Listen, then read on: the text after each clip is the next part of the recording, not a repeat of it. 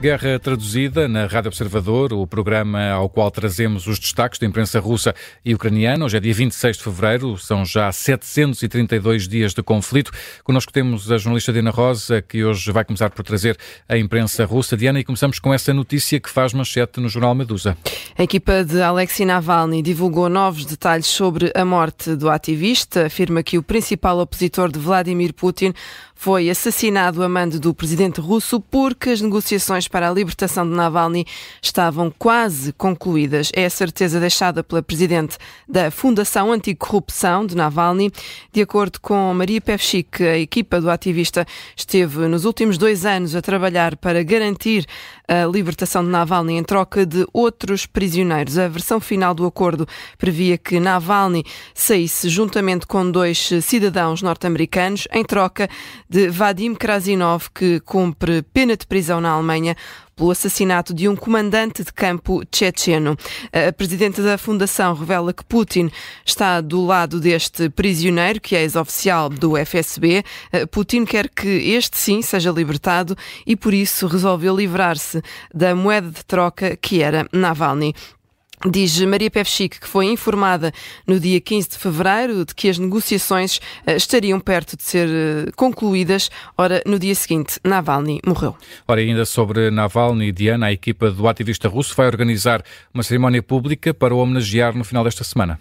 É o que revela a assessora de imprensa de Navalny no X, eh, declarações que foram depois reproduzidas por várias publicações russas independentes. Demos conta aqui na semana passada de que as autoridades russas tinham exigido pedido à mãe de Navalny que o funeral se realizasse em segredo, longe do olhar público. Agora, os colegas e amigos querem organizar uma despedida para os apoiantes do opositor de Putin. Será uma despedida que previsivelmente não contará com a presença do corpo de Navalny. Nesta mensagem, eh, Kira Yarmish diz que procuram um salão para a despedida pública de Navalny pede ainda a quem tenha um espaço adequado que entre em contacto com a equipa.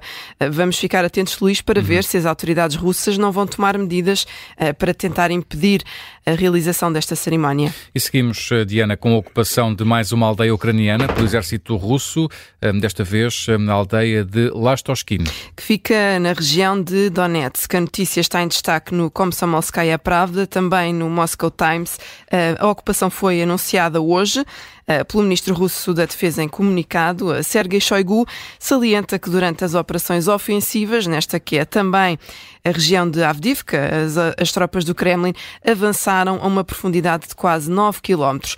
A área total do território libertado, Luís, como dizem os russos, porque no Ocidente diz-se ocupado e não hum, libertado, claro. Eh, foi de quase 32 km quadrados nesta região, que para termos uma ideia equivale mais ou menos à área da cidade do Porto. Nesta operação, Shoigu afirma que as tropas ucranianas perderam mais de 1.500 soldados, já Dmitry Peskov, porta-voz do Kremlin, afirma que as ações ofensivas do exército russo na área de Avdivka continuam e empurram para fora o exército ucraniano. E vamos ainda às sanções impostas à Rússia pela União Europeia. Diana, o Kremlin afirma que está imune a essas medidas. Com Dmitry Peskov a revelar que a economia russa conseguiu ajustar-se depois dos 13 pacotes de sanções já impostos só por parte da União Europeia, ainda as imposições dos Estados Unidos. É a notícia que faz manchete na agência russa TASS, que entrevistou o porta-voz do Kremlin.